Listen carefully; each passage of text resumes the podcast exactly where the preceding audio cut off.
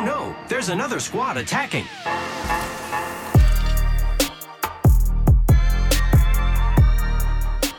Welcome to the Third Party Podcast, your weekly Apex Legends podcast brought to you by Crossover Media. I'm your host, Shay, joined by my co host, Henry. Henry, how's it going today?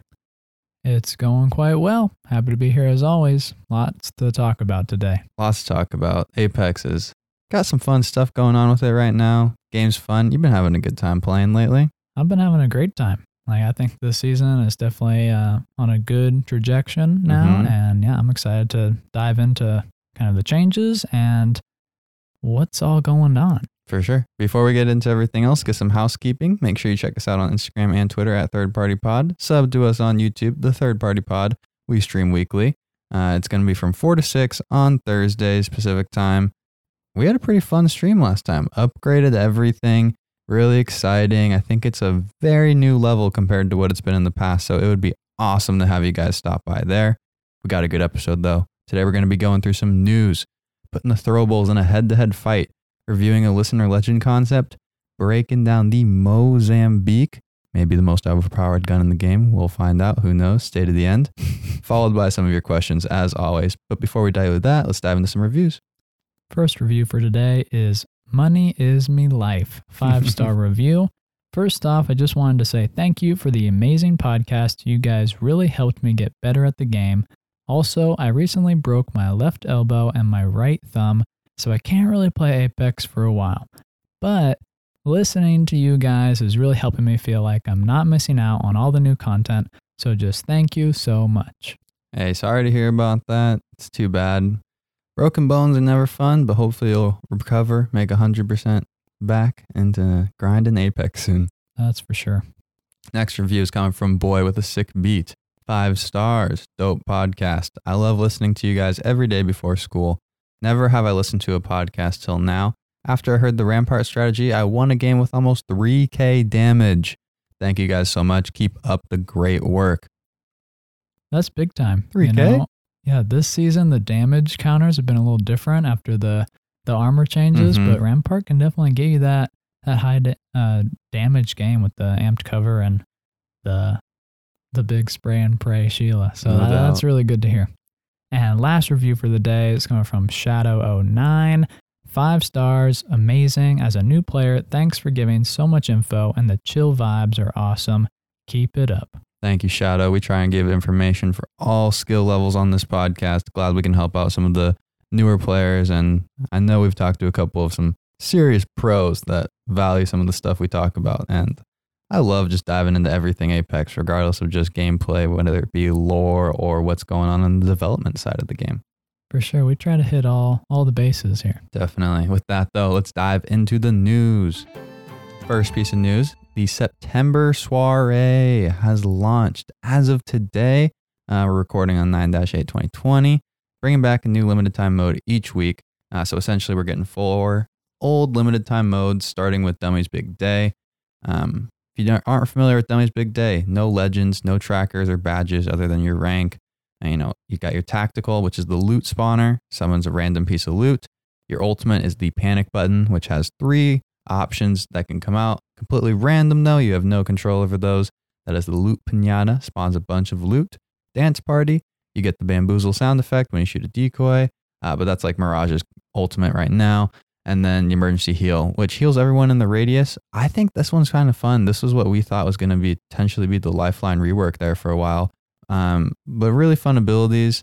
And what have been your first impressions of the Dummy's Big Day, the first thing of the soiree? It's cool. You know, uh, essentially, when I first saw that we had Dummies Big Day the first time around, I thought it was pretty much really a dummies training ground for a lot of Mhm. these new ultimate ideas. Um, but now that it's back and it's the same as before, um, I guess it's less so trying to pick apart all the new abilities and just focus on having fun. And I- I think it does that. You know, we've had our first two games, we won. So Yep. we're at 100% uh, right now.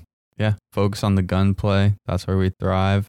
Uh, just because you know your abilities, your tactical is not going to do much mid fight, and those ultimates you don't really uh, rely on those. There's a reason it's called the panic button. I guess is the best way to put it. It is very weird. You know, if if you're holding your ultimate to use in a fight, you have no idea if it's going to heal you or toss a purple armor at the enemy. So, Uh, yeah, it's gonna be really interesting. I actually haven't gotten a purple armor yet or anything. I just get shield batteries and ammo, which no complaints here. God love shield batteries from I'm that talking tactical. about the ultimate. oh, you're talking about the the ultimate. oh, That the big thing. nuts. That thing is nuts. Well, we just had a great experience with a teammate where Henry popped his ultimate and we just killed a lot of people. And they spent what, like five minutes in the zone, At round least, one, at looting. least. Yeah, that was fun. That was an interesting game, but you know, we ended up clutching that win anyways. Let's talk about this soiree event in general. What are just your thoughts on a very random introduction, kind of out of nowhere? Yeah, we did not see this coming. Uh, this was really not leaked at all. Um, you know, either it was uh, hid very well or it was a very last minute thing. So it's pretty cool to see it. Um, interesting that we're getting, you know, three other uh, old uh, limited time modes as well. Um, yeah, what are your thoughts? I'm excited. I we've talked a lot about how the introduction of LTMs randomly is good for the game. Like it just keeps things fresh for people. It's kind of interesting because we have mentioned that like we don't think they should just constantly have them rotating, but I guess because they're only doing it for a month, it still Yeah. works. Because I'm sure then we're gonna finish this, maybe have a week, and then get into the collection event potentially. Uh, but it'll be really fun, I think. And you know, guesses for the next couple we got a lot of LTMs to pull from. Uh, in the past soiree event, they did always be closing, and I don't think we'll see that one again, considering we just got it. Um, and so you got Gold Rush, Deja Loot, solos, or third person mode, all really fun. I think Henry and I have a dream though. It's not going to happen going out on probably, but I, I don't know. I mean, we would love to see Winter Express back. That's just like anytime you hear an LTM coming, we're just like, please give us Winter Express again. But if we don't get it now, hopefully we get it come Christmas time, maybe again, and have a great time playing that one as well. Yeah. Last thoughts on this one. I'll just say it's fun. I like the gunplay Mhm. focus, but having no voice lines and no legends makes the game feel really lonely. A lot There's of no reading. talking. Yeah. It's like it's got it's a whole different vibe in the game, but we've definitely gotten some good stats from it so far. Yeah, it's been a fun one to play, and we'll keep playing it for sure. But it's nice that it's not like an overpowering thing where like we feel like it, we have to play it as like some of the other new limited time modes are a lot of the time. Uh, so that'll be fun. Next big piece of news. This is huge. I I don't even know if we can put this into perspective, but armor values have been reverted. All armor is still Evo, but the values are back to the season five value. So, as you know, we've talked about, Henry and I did a lot of talking. Yeah. Big episode on the changes to time to kill in general and how they dropped all armor values by 25. And so essentially now we are back to where white common armor gives you 150 total health, blue rare 175, purple and gold back to 200, and red is back to 225. What are your first thoughts, man? Uh, I like it. You know, first thought, the time to kill is one of the best things about this game. You know, Mhm. the mobility, the gunplay, and the time to kill, alongside all the lore and the legends, really make Apex great. Um, and so I think the game feels really good in the state. Um, you know, before they announced the change, um, you know, I was working really hard to get comfortable uh, with the Mhm. new Apex and the new values, and so I didn't expect them to do a, a switcheroo like this. But overall, you know, I think it's it's good. I I liked the time to kill before, and so I'm cool to go back to it. it's just interesting to see kind of you know the dev- devs making changes and such and this was not a change we were expecting they very much seemed very proud of this change when it was announced and we very much thought it was going to be solid and i'll read off a little quote now from jason mccord the design director to kind of put the developer's perspective of what was going on just so you guys know what it is now it's important to note that we play tested changing the armor values for months internally from those play playtests, feedback was positive, but we are a small group of people compared to the millions that play Apex Legends every day. The skill level in our teams are varied, and big balance changes are really only going to be vetted when we get feedback from all of you. We are always striving to improve the experience in Apex Legends. Sometimes these changes can be more experimental. We're not always going to get things right, but it's important for us to listen and correct things when we don't. a very nice sentiment uh, from the team at Apex. I feel, you know, it it means a lot that they're willing to listen to the community, make some bold moves, Mm-hmm. um, but then you know, feel out the water and react, and not just uh, you know, throw content out there and big changes like this really was. Yeah. And they mentioned as well that this won't be the last time we see a big major change like this. Henry and I were definitely a little confused at the introduction of this change. You know, the time to kill was such a staple for Apex Legends. It's something a lot of players, including ourselves, fell in love with. And so it was interesting to see them shift away from that. Um, and so to see it come back is very interesting because they're definitely listening to people that have voices in the community. There's a lot of streamers that were very vocal about this, and it really was vocal from the pro scene perspective on that 200 health. Yeah, you know, it's a huge change. Uh, but now we're back. Um, you know, no reason to be complaining anymore about the Mhm. time to kill.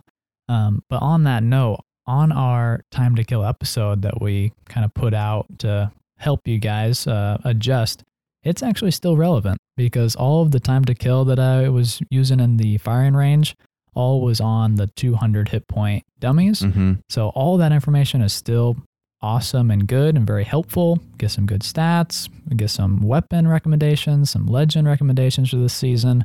Um, still a really good episode. So luckily, our our content is still uh still good. I guess Still evergreen. Yeah, evergreen. exactly.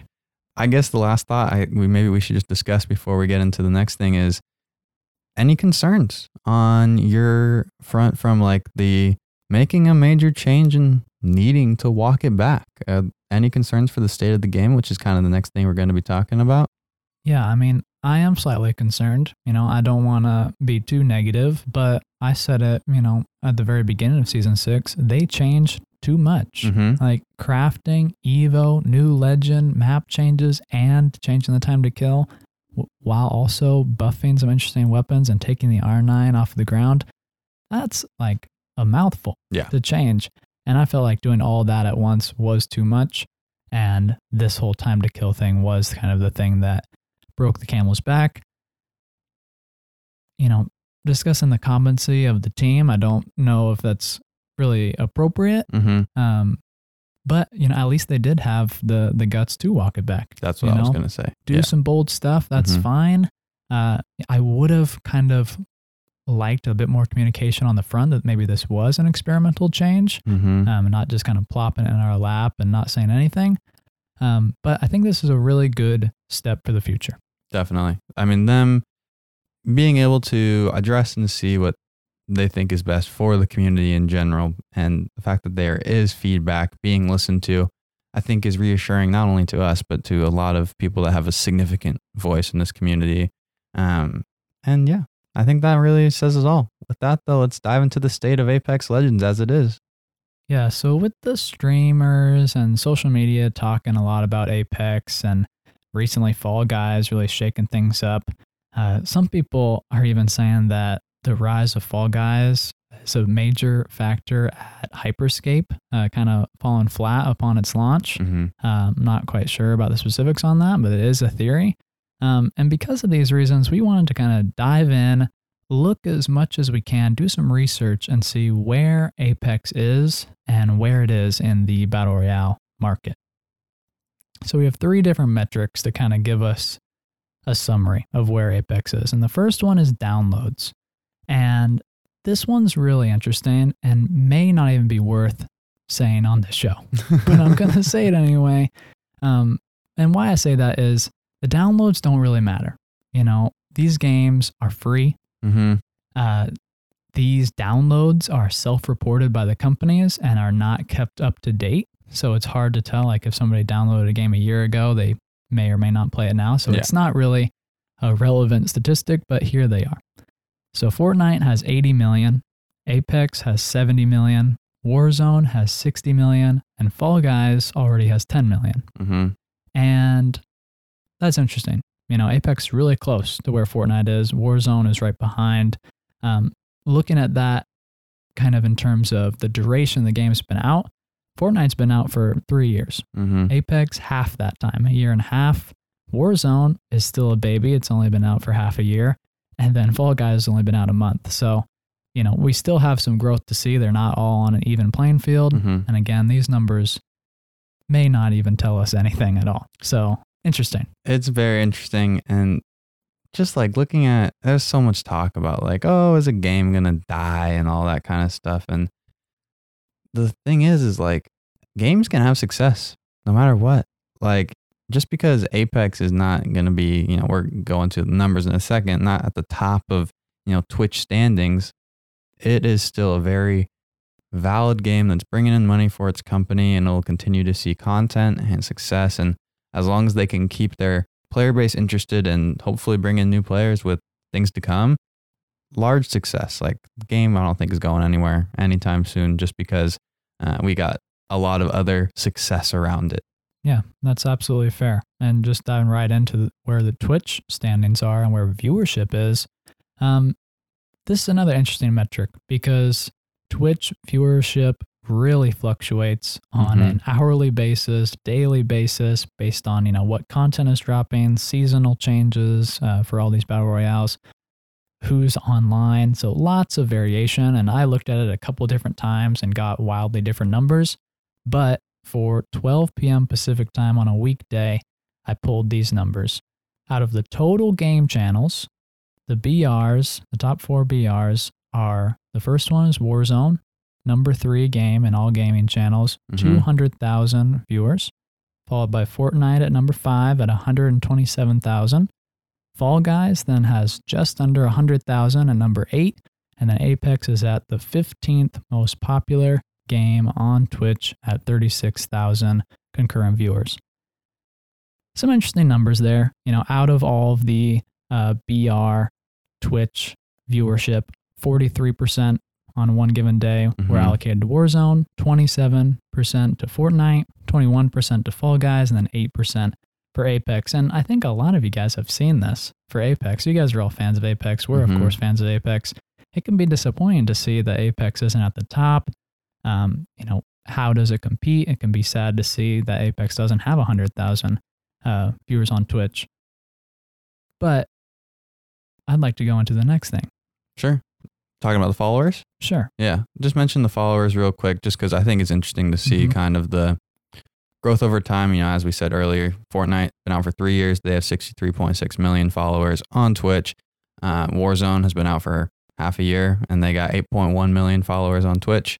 Apex out for one and a half years, 9.8 million followers on Twitch. And Fall Guys who's been out for a month, 1.7 million. The follower count is kind of just the one of the ways to see the avoid a little bit of the inconsistency that the regular, you know, because events run, all that kind of thing, Yeah. like Henry was saying on a day to day basis. Um, just kind of interesting to see. I mean, 9.8 million is nothing to like scoff at. It's a lot Yeah, of followers. it's a a lot of That's a lot followers. for sure. It really is. And then the last stat, interesting one. We'll put a little caveat on it with the live Go player ahead. count. I'll let you explain.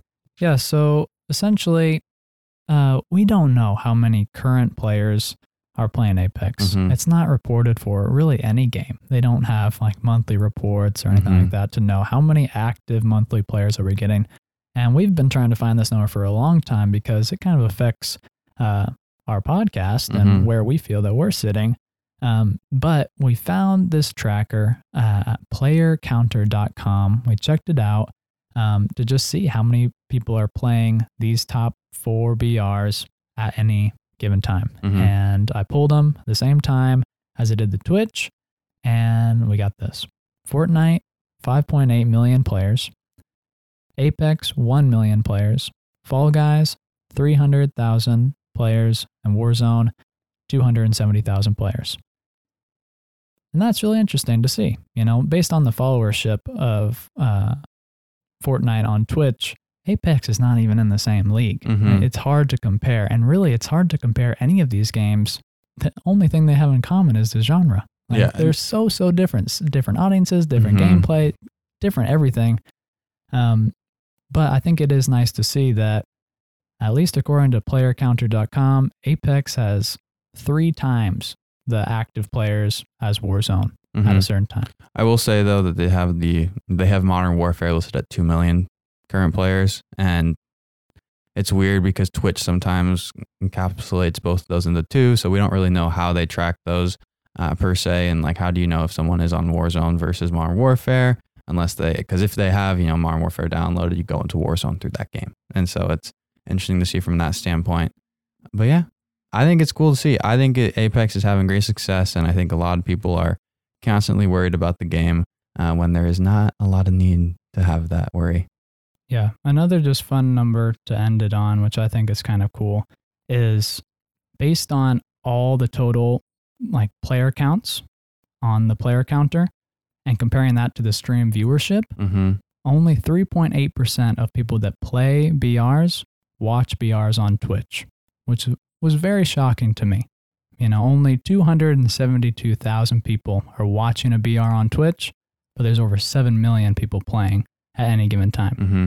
And that's interesting. You know, a lot of people get hyped about Twitch and streaming, and that, even though how big it is, it's just a small, small fraction of just the player base. Yeah. I mean, player base is the most important thing by far. And so it's good to see that for sure.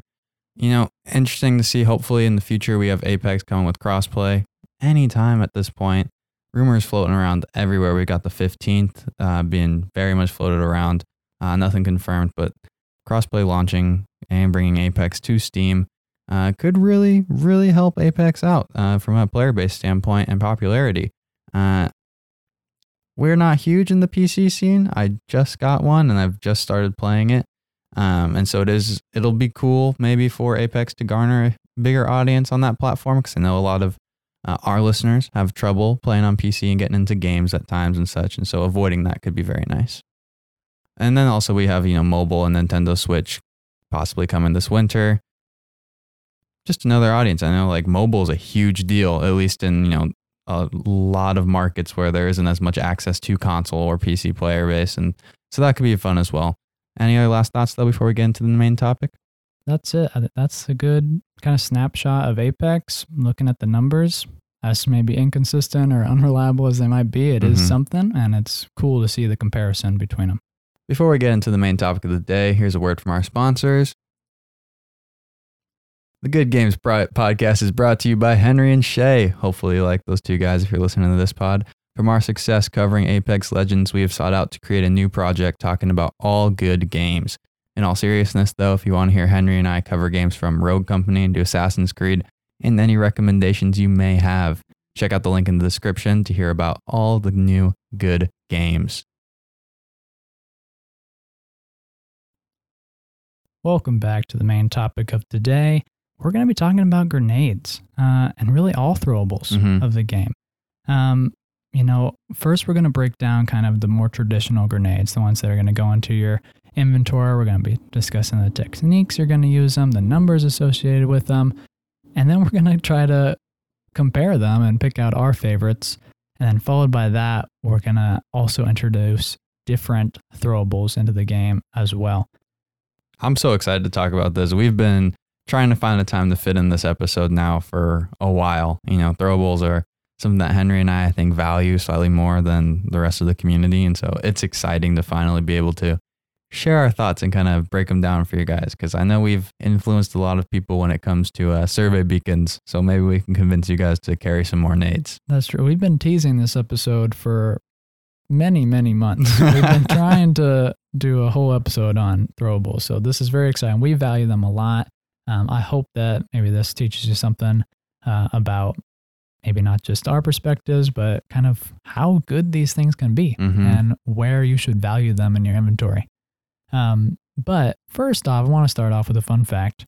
You can inspect grenades, which is very cool. Awesome. Um, not only can you inspect your hands when you're running and crack your knuckles and stuff like That stuff took me that, way too long to find out. But you can also inspect grenades. And if you inspect an arc star, you kind of have a knockoff kunai. So hmm it's kind of a cool fun fact. Try it out. Feel feel like you're part of the heirloom club. It'll definitely be a part of our rankings. yes, that is a big factor. Um, but to kind of before we go into the uh, actual grenades, I just want to discuss what we'll be talking about after, so you guys know what direction we're heading. Um, and there's other combat throwables than just the frag, arc Mhm. star, and thermite, and those are within legend abilities. Now, what really qualifies uh, as a throwable, or what what classifies a throwable? Really, what we're saying is It's an object that can be projected and does area damage. And that's limited to Bangalore Smoke Launcher, uh, Revenant Silence, and Caustic's knock, Nox Gas Grenade. Um, I'd like to give an honorable mention to Mirage's Decoy, uh, just because it can really disrupt combat. Um, you do project it, but it doesn't do any damage, so we won't be including it. Mm-hmm. And then for everybody asking why Crypto, Bangalore, and Gibraltar's ultimate don't count as uh, throwables or project projectiles, Mhm. it's pretty much not going to count them just because it takes too long for them to actually explode or deploy them. Um, and they're not they're not really doing damage when you throw them. You know, something else comes down. You throw out Mhm. the drone and then you fly it and then you activate it, or you throw out the marker and then the artillery comes down. So I'm happy to count. call the little smoke grenade that you know launches the tells you where the strike happens. That can be a throwable, but we're not including it. but we're not including that one. Uh, and then, not really an honorable mention, but Loba's bracelet also does not count, even though it's thrown. Don't do damage. Don't count. Maybe if they give it a little damage buff, hit somebody in the head, 20 damage with Loba's bracelet. Is that what it needs? That may be. I mean, it remains to be seen. I we we didn't quite get a Loba uh, buff or rework yet. Mhm. Uh, I'm kind of not sure if anything's coming, but Start things off. Frag grenade. So frag grenade, the kind of staple grenade in all shooter video games. Everything has some sort of version of this.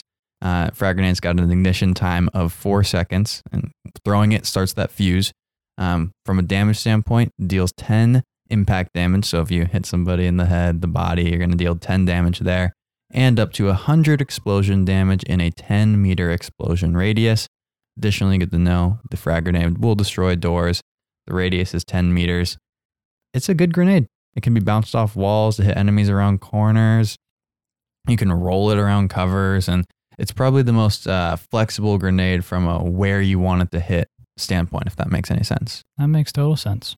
Then the Arc Star, uh, similar but very different. Uh, ignition time of 2.8 seconds, so less than the frag grenade, and it sticks, then explodes after a short delay. Um, the damage profile is also pretty different. It deals 30 impact damage. So if you stick somebody with this arc star, it's going to do 30. And then it's going to do up to 70 explosion damage. Um, so very interesting how that compares to the frag in terms of damage. But arc stars also have disruptor round functionality. So Gotta it deals triple damage against shields. But in practice, you're not really going to be doing 210 shield damage to one Mhm. person. So the three times doesn't really matter. It pretty much means if somebody has a shield on and they get hit by an arc star, they have no more shield, even if it's red. Um, radius is going to be the same as the frag, uh, 10 meters, um, but it also slows those in that explosion radius Mm-hmm. for five seconds, which is quite, quite long.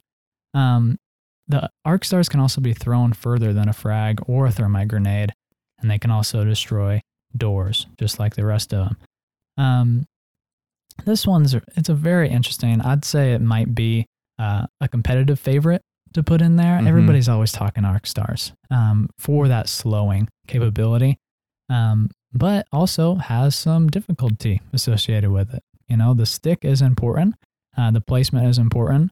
Um, some a fun thing you could do is you can actually stick an arc star onto a crypto drone and make your own little predator drone strike. um, but yeah, th- this is a very interesting grenade, very similar to a frag, but also very different.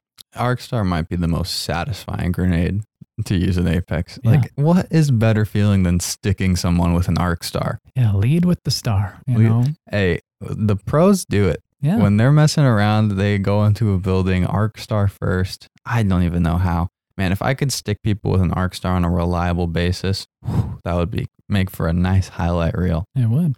Next grenade is the thermite grenade. So instant ignition time, you know, immediately upon throwing ignites a horizontal wall of flames. Uh, from a damage standpoint, it deals four damage per tick when you're standing in the flames and applies an overtime burn effect that lasts for 25 damage. Uh, eight second burn duration. So you're looking at potentially dealing 232 damage if people, you know, for some reason like to bathe in the fire. Yeah, I mean, eight seconds. Sometimes, sometimes, you know, um, from a radius perspective, it ignites that perpendicular firewall 10 meters across. Uh, it destroys doors as well. You know, throw a clock. The, the way you like kind of like you throw this thing, you know, on impact, it's going horizontal from that standpoint. Um, it's not gonna ever. You're not gonna throw it and then have it go vertical from where you threw it, if that makes any sense. And this is a really good grenade. Burns enemies behind doors, which I think is one of the best functions of this grenade.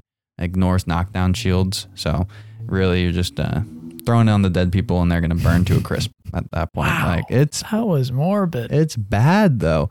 Um, one of Henry and I's favorite uses of it, because it happens to us so much, is it's a great way to counter smoke and gas pushes. You know, if someone throws their caustic ult on you and they're going to push in past you, throw a thermite grenade in there and they're going to run into it because it is kind of hard to see when it is in that smoke and gas. Um, that thing is amazing though. You want to talk about some of the trade offs though? Yeah, so I mean, you also with the thermite have kind of that blurred vision because the flames are kind of on the Mm-hmm. the edges of your screen.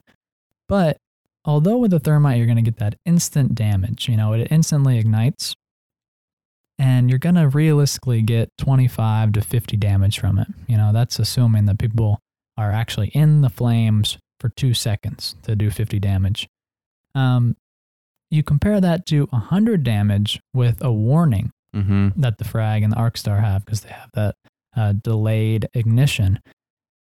It's tough, you know. I think we're going to need to talk about it a little bit because you have kind of the guaranteed damage of the thermite, essentially, if you dime them, because it's going to instantly happen, but you're only really going to get 25 to 50. Mm-hmm. Or you'll give them a little bit of warning and you do 100 or potentially take all their shields off with the Arc Star. So there's a trade off here.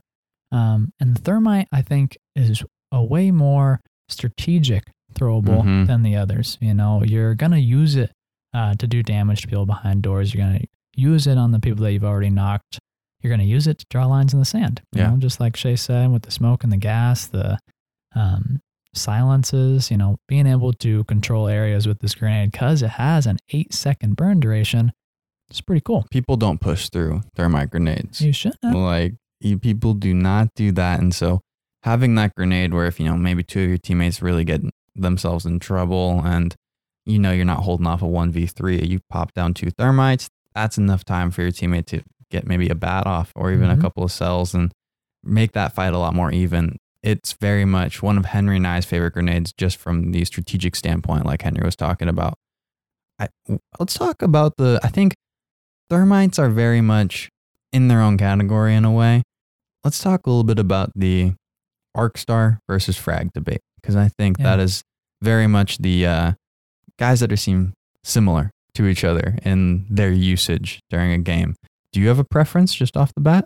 Yeah, I mean, honestly, I'm a throwables fanboy. I'll take anything I can get. You know, Mhm. I'll real I'll pick up any grenade. I'm not gonna pass up a frag or an arc star. Yeah. Um, but when faced with the decision of one inventory slot and either a frag or an arc star, I'm probably leaning towards the arc star Mm-hmm. just because I like how precise I can throw it and the fact that I can throw it a little bit further. And then the damage profile is interesting. You know, the fact that it does have the disruptor effect um, is definitely intriguing to me. Um, and so I am going to lean towards the arc star, but I definitely am happy to hear an argument for the frag. I'll make an argument for the frag. I'll push to play devil's advocate because for me, that slow effect that you get with the arc star takes it for me. But devil's advocate argument for the frag grenade is attacking buildings. I like it a lot more from a strategic standpoint of being able to bounce it off the walls, kind of like what we Mhm. were talking about earlier. Uh, you can make some really fun plays with it. You know, hitting people in cover is a bit easier with that frag grenade versus that arc star. And I haven't been able to pull it off myself, but I know a lot of people have mentioned that throwing the frag grenade straight up, the timing of it with the ignition and damage, if you're running away from people, can be a good uh, deterrent from people chasing you Yeah. compared to the arc star, which will stick to the ground and then it'll still wait to explode. And so I think there is some tactical use that that frag might have that the thermite doesn't. having the third frag roll up on you at times when you're running around a corner after someone can be very, very intimidating. And I think when you see that standpoint with an arc star, you still feel like you have a little bit more time to get away. Yeah.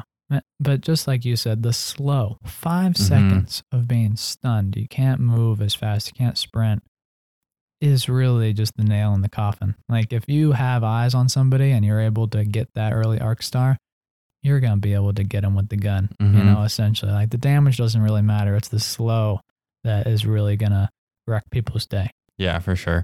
You know, overall, carry all of the grenades you can. Do you have a favorite number? Do you have a magic number that you carry during a game? I'm gonna do at least two, but I'm trying to change up my inventory game. You know, I I saw something on Twitter, somebody talking about grenades, and they were like, carry less ammo. Like, Mhm. stop wasting your bullets. Like, only shoot at somebody if you actually have a clear picture, and instead, like, only carry like a hundred ammo of Mhm. each gun and carry more grenades because they are good and they require less skill to really use effectively. So there's something you should lean into, even if you are really good, um, because just kind of take the pressure off. You can get more ammo once you killed this guy with a grenade, so don't worry about it. There's a reason that an entire Legends kit was predicated on avoiding grenades because grenade spam is a real thing in Apex. And if you don't have those Wattson and those late games ranked competitive style things, you're going to really struggle because people will grenade the heck out of you. And when you're precise with it, when you have a team that's precise with grenades, uh, you're going to pose a serious threat to everyone else in the lobby and those endgame circles. It's absolutely true. So now that we've settled the inventory throwables, Mm-hmm. let's go into the other tactical throwables that are within some legend kits. I'm going to start it off with Bangalore's smoke launcher. Now, this thing has two charges, and so you can use it back to back. Two smokes in a row, no problem. The launcher also allows Bangalore to fire canisters farther than grenades, so you kind of have additional range. It's not the same as a frag or an arc star. Um, and then once it lands, the canister splits into three separate uh, smoke canisters, if you will. Um, and they are they're going to land just like a, a thermite would, Mhm. perpendicular from that line of projection. Um, and then it takes 23 seconds for the smoke to fully evaporate. So that's a pretty long time. And then each canister, each charge of the tactical has a 33 second cooldown, um, which is pretty interesting. And then if the canister does explode on an enemy, it's going to do 10 damage. Um, some notes on this uh, ability and this throwable are it's extremely versatile. You know, you can blind enemies, you can probe a building for enemies with that 10 damage, um, you can misdirect, uh, you can hide a res, conceal and advance, support with the bloodhound. You know, that's a pretty interesting thing that shouldn't be left unmentioned, uh, but a very versatile, tactical throwable. Yeah. I suck in the smoke. I always have. I gotta work on it. I need digital threats for some reason. I've don't know, but we talked about limited time modes and having one legend modes. Man, if everyone was a Bangalore, I would be in chaos. And I am willing to admit that. and combo combo the smoke with other grenades. You Mhm. know, putting frags in the smoke, that's a dangerous recipe. Somebody's gonna get burned. For sure. Next, we have the silence. So, silence, Revenant's tactical. The device explodes on contact, leaves that lingering circular cloud for 10 seconds. If you get hit directly with it or you walk into it after the cloud is down, you deal 10 damage and disable the tactical and ultimate abilities for 20 seconds. This ability has a 25 second cooldown, two charges as well, and also temporary, you know, kind of the flash concussive effect. It's the closest thing to a concussion grenade in Apex. It can be very overwhelming on the eyes uh, when you're locked in on a game. This really only prevents enemies from activating the abilities. Abilities that are already in use are not affected except for Gibraltar's Gun Shield, Lifeline's Combat Revive, Mirage Invisible Revive, and Pathfinder's Grappling Hook, which I have still never seen somebody hit a grappling Pathfinder with a Rev silence. And the day I do is the day I stop playing Apex because that means Revenant is taken over. That that would be a pretty sad day if a Pathfinder was flying through the sky and got shot down. That'd be sad. Another thing is you can silence and throw a grenade at the same time, which just looks freaking awesome. It looks so good. It's a really good ability though. Just some notes on it. You know, huge payoff. You know, taking away abilities is an insane ability in of itself. It is a hard one though. You know, refining your accuracy with this ability is very tough. Uh, the silence itself though has a two meter radius of effect and does remain active for 10 seconds. So something that Henry likes to do is, you know, block doors or use it defensively as well as the offense, uh, which is really effective. And some of the best Revenant players I've seen do that as well. Uh, it's definitely a go to move if you're Revenant because people might push through a fence. Traps you're normally going to get people to avoid, but people won't want to lose their abilities. Like that is just, that it can be catastrophic to a Wraith or anything. Like it can be really bad you know, most fights last a total of 10 seconds. So 20 seconds of disabling all abilities is brutal for a legend based shooter. It really is. And it's interesting to see how the people that are really good with these silences can dominate fights in a way that no other legend truly can at this point. Yeah, it's this is a very, very good tactical. Very scary to go up against, especially if you really rely on those passes that are Mhm. affected or the tacticals with the mobility. Um, but after a couple months ago, many months ago, they upped it to two charges for this Mhm. tactical. And that really makes it so that it's much more forgiving. You don't have to be as precise with it, but still difficult to master. And I think we're all just lucky that it's not used more. You know, Yeah. um, honestly, I mean, last season we kind of had some uh, uproar about all the Revenant meta and everybody playing Revenant, but they don't know the potential. Like Hey, this can really change the whole playing field of Apex. This ability right here, um, we're lucky that it's not used more and that it's a little bit tricky to perfect. thank goodness that nobody like went crazy on the rev when they changed the time to kill because that was a huge buff to revenant we mentioned it earlier but dropping everyone's health but keeping your totem health the same was just insane after all the complaints we'd heard last season Yeah. And lastly, for the throwables, we have the Nox gas grenade brought to you by Caustic. Uh, you guys know what it does. Mhm. Blankets an area with toxic gas. It not only does damage to you, but it also slows you and uh, blinds your vision a little bit, blurs it uh, pretty heavily. Um, and then the damage is maybe confusing to some people, but essentially what it is is you're going to be dealing ever increasing damage from four damage to 10 damage every second spent in the gas directly to the health directly to the health. hmm So this is pretty interesting. It has 120 second cooldown. This is the only ultimate on our list. hmm Um, but once you toss out the grenade, it's going to have a 12 and a half second duration of having gas on the ground. And pretty much if you add up the the four, then increase by one all the way Mhm. up to 10, uh, you have potential damage of 109 within that 12 and a half second duration. And because it goes straight to the health, that's a knock. So this thing, if they do decide to hang out in the gas for 12 and a half seconds, don't go to it's bunker a killer. don't go to bunker Yeah, you don't want to get trapped in a if small you space. get trapped in a small space with that caustic ult GG's especially if they throw a trap in there too like Yeah. oof And we're not really here to talk about caustic, but just because it is related, the traps don't necessarily stack the damage. So if Mhm. you have two traps next to each other or a trap and the ultimate, it's not going to do eight damage per tick. It's not doubling. It pretty Mm. much, while in the gas, it's going to be a max of 10. so Okay, if you have two, it will add one to it. So Mhm. if they go off at the same time, it would be five instead of four, but it's still going to cap at the 10. So kind of interesting how that works. Um, but I mean, a good thing.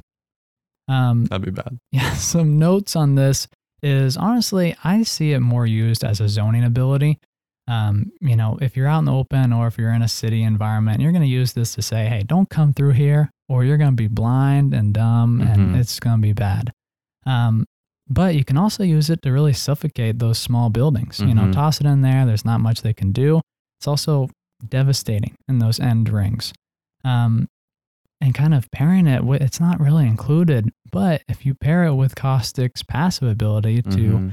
have people outlined in this while they're in the gas, um, you're pretty much in for some big, big disappointment if you're stuck in this gas. So Yep. essentially, the biggest tip for going up against this grenade is don't because it's a lose lose situation. It, it's a very powerful grenade.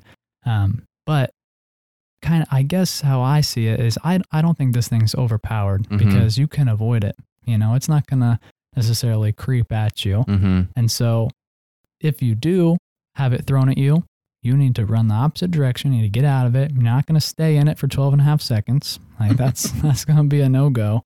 Uh, and that's what I'll say. Which is powerful in of itself. Like being able to Mhm. move someone completely with an ultimate is a big deal. And it's why we like JB and Bangalore as well. So yeah. Let's talk a little bit about the rankings of these ultimate or not ultimates, the rankings of these grenades. It's interesting because you know we're looking at them all together, just the throwables in general. So comparing you know abilities that are legend specific to throwables in general is kind of hard. Um, but in terms of damage output per second, First, we have the Arc Star at 125 total shield damage potential. Then followed by the Frag, which does 100 straight damage max. and the Thermite, which upon one second is going to do 25 total damage of being in Mhm. the fire. Silence, 10 damage. Smoke, 10 damage. And then Nox, 4 damage. So that's kind of like the one second duration in terms of damage ranking. mm-hmm. So now we have the duration prioritized. So say it's not just going to be that one second. Say you're going to having the effect of this throwable for three seconds. Arc Star still going to do that 125 damage right off the bat, and it's still going to be the number one because it slows for five seconds. Mm-hmm. Then you have the frag because it still does 100 damage. Thermite, say you're in that fire for three seconds, that's 75 damage. Nox gas going to be 15 seconds. Being in the, the gas, going to be blinded for three seconds, and you're going to take that damage. Then you're going to have the silence, which is still going to be doing max of 10 damage, but 20 seconds of disabling your abilities. And then the smoke, back of the pack, 10 damage, still a 23 second duration of the smoke, but because it, it's just hard to compare these things. Interesting note though, to compare those other tactical abilities, the silence and the smoke, to the Nox gas, is yes, the Nox is going to slow you, but it can be countered by Wraith, Pathfinder, and Octane's Mhm. tactical to kind of skirt out of it. And it's a 120 second cooldown. Doesn't mean you can't use it in every fight, but to put that into perspective, you can put down six silence in that same time period and five smokes in 120 seconds. So you can do a lot of stuff in that duration that the Nox gas has, but that's the comparison. For sure. Rank those grenades for me. Straight up frag, throwable, thermite, arc. That- that what are your was, uh, favorites? Uh, if you're picking them up though, Arc. arc number we one, talked about this. thermite two, Yeah. And frag three. Yeah. Okay, I just want. I want to make sure we got the final Yeah, final It's like rankings for people right there. Yeah, you try to pick up more throwables, knowing when to use them. You Mhm. know, I, I try to carry multiple. I don't like just pick up arc stars. I'll Don't have stack a combination. Mm-hmm. Um, you know, I I like to use them all. Yeah, I definitely feel like we go for the arcs and the thermites the most, just from the versatility standpoint. Um, but yeah, don't ever choose to not pick up a grenade just because of frag. Like they all do massive damage and they are all absolutely amazing. Any other thoughts? That's it. Let's dive now into a legend concept coming from Abalama, a patron. So obviously we're gonna get this one featured on the show. Much appreciated, Abalama. Uh, name Mila. Passive hack the system. Mila can hack into cameras so that are scattered around the map in buildings and on lampposts. When when Mila has hacked into a camera, it acts like Crypto's drone, and it notifies you when someone comes in range of the camera. And like Crypto's drone, it will mark the enemy in question until the enemy moves out of the range or the camera is destroyed. Cameras have 10 HP. Cameras can be fixed only by Mila. This is an interesting one. I actually kind of like it. You know, I if we do have a new map, this is obviously a, a pretty big investment into the environment. Oh, Putting in these cameras. Mhm. But at least in my head, I don't see it like a crypto drone where you have to go into the vision, Mm, where you more so visually identify the camera and Mhm. then you interact with it from a distance, kind of with an iPad or something, and then you're going to get that kind of passive ability that crypto has. I like- you're you, never like, going to be in them the on. controlling Mhm. of the, yeah, you turn them on. Exactly. That is cool. I like that for sure. That that definitely makes it a lot better than I think my first instinct was of it. I really like that thought a lot. Uh, the tactical flicker. Mila places a device on a building that makes the lights inside flicker. The flickering only lasts for 20 seconds, but the flickering is confusing and disorienting, and the flickering is also consistent and nonstop. When the device is placed, it also blocks out the window light, kind of like the Iron Man Iron Door protocol from Endgame. Whoa, that would be scary. Someone pops this tactical on you and you lose all vision through the windows, and then all these lights inside just start flickering like craziness. Ooh, Yeah, you don't have to convince me that flickering flashes is going Mhm. to disorient me. I think that's definitely a very good tactical. I think it's very creative, you know, placing a device on the exterior of a building and affecting what it does on on the inside. Very creative. I think it's cool. ultimate contact. Mila phones the nearest enemy squad, and Mila then hacks onto their phone and reveals their location for 40 seconds. Contact also reveals their health, inventory, and stats. Contact takes 2 minutes and 30 seconds to recharge. I love that you reveal the stats. You say, hey, these guys are Preds. We got to get the heck out of here. Yeah, I know who you are. that's a fun ability, though. Do you think that's kind of like a little much having an instant reveal of an enemy's location? It's very, very unique. You know, I'm, I don't know if it is too much. I definitely think it's cool. Like, I would like to know if I'm going up a team up against a team that all has snipers. You know, Mhm. that kind of gives me a lot of good information. Um, I'd be curious to see um, how the UI would work, um, kind of what it would look like in the game. But Yeah. I definitely think it's cool. You know, having a another hacker um, to be able to give you more intel. I- You know, I love the I love the intel and recon legends already. So adding And- to that list, I'm cool with it. And you know she's going to be able to scan survey beacons. Heck so yeah, she is. heck, she's already a top legend then in our opinions. Dang.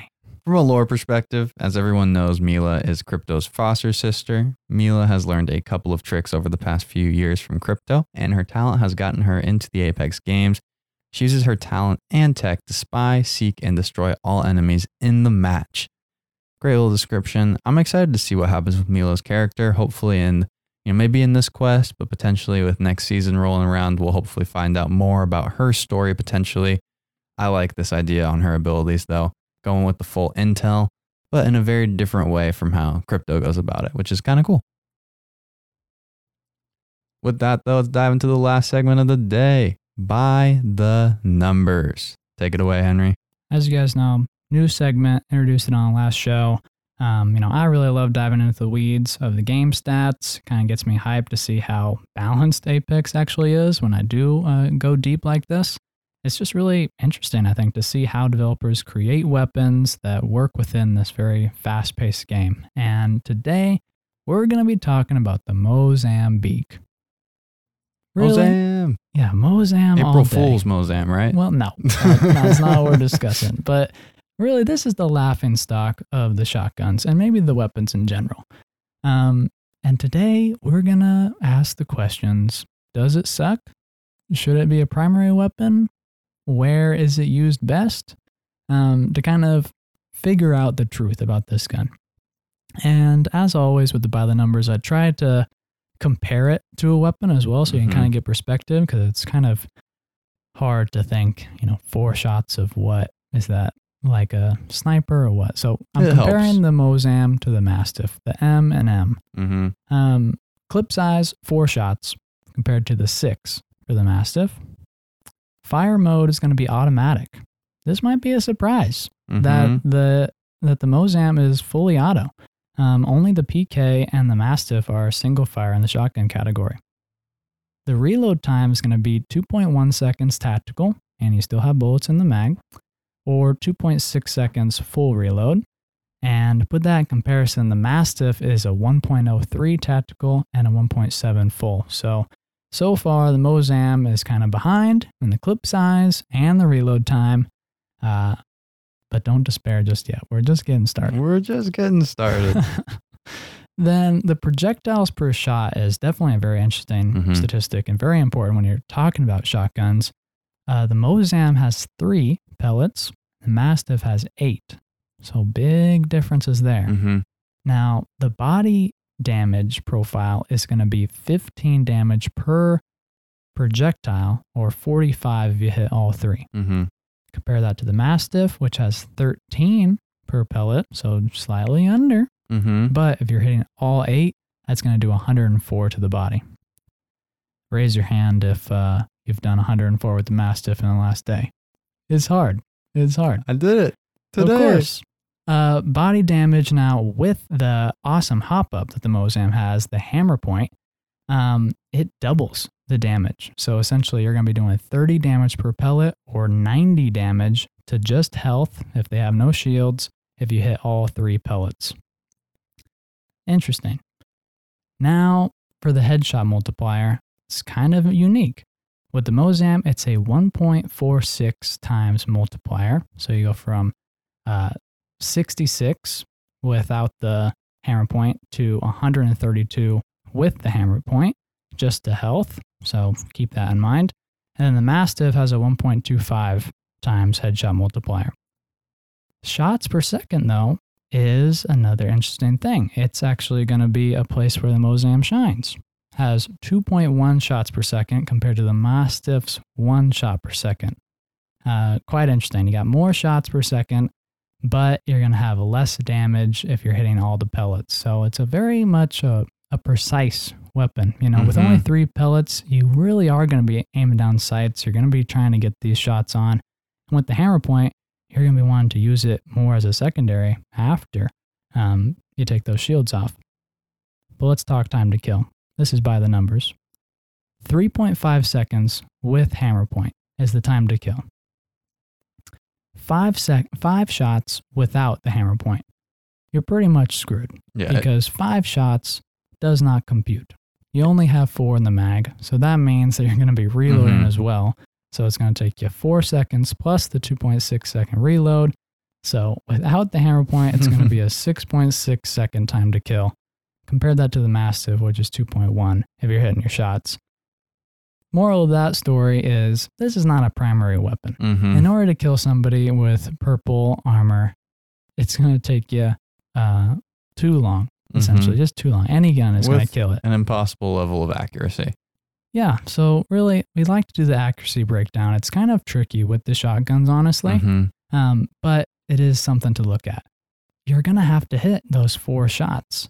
Um, essentially with hammer point, 100% accuracy. You have to Mhm. hit the whole mag um, to get somebody down by hitting them in the body. But you do only have to hit 10 out of the 12 pellets. So you do have to make contact on every shot, but you don't have to hit every single pellet. 83% accuracy. Compared out to the Mastiff, if you are two shotting somebody, you have to hit all uh, 16 pellets, all eight of both shots. Um, but you also have six rounds in the mag. So you're really only going to have to be 33% accurate while aiming down sights to hit uh, both those shots consecutively, which is hard to do, but you have more wiggle room Mhm. than with the Mozam. It's kind of funny because I know the devs have talked in the past about how they want like uh, different levels of weapons in the game, and they also want to avoid skill cap weapons where like a pro can be like dominant with this gun because even a regular player can be dominant with this gun.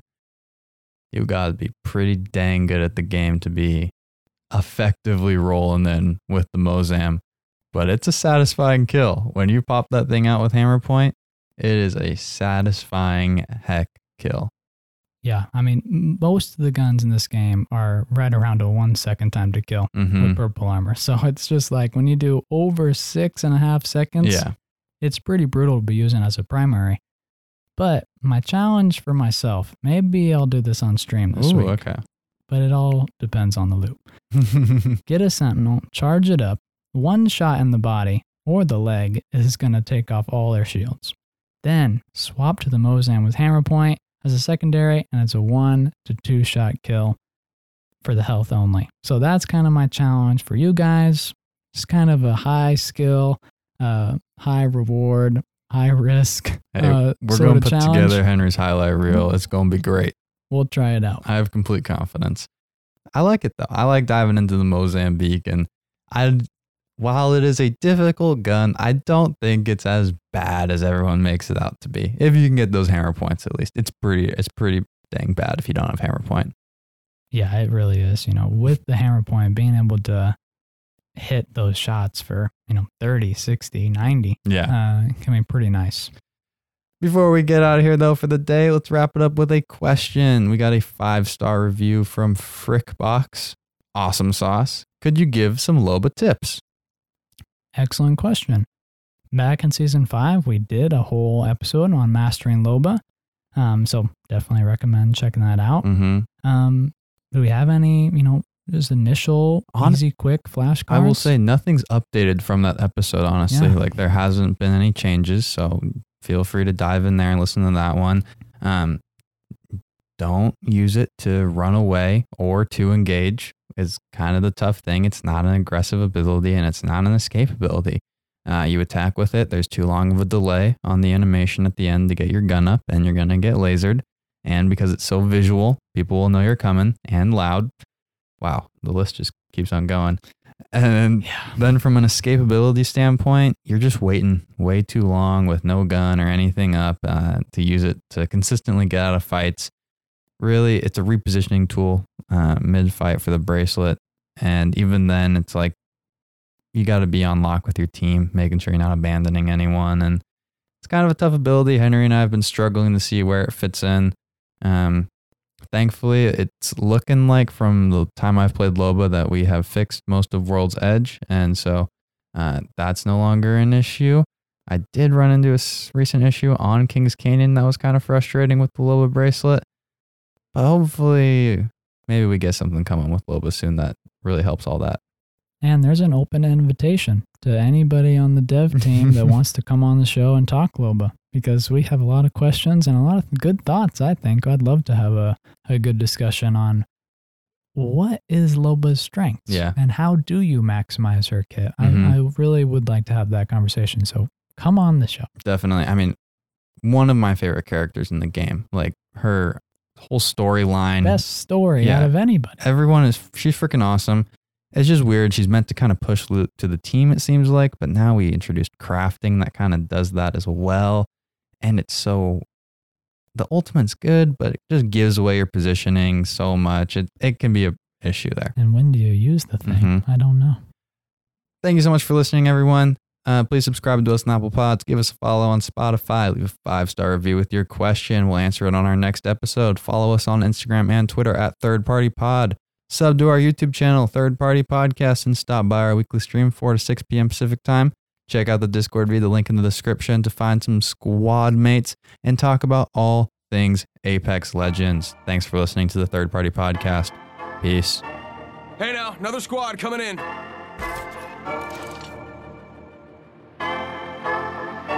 Whole squad down. Hey, brother, not today. Maybe tomorrow.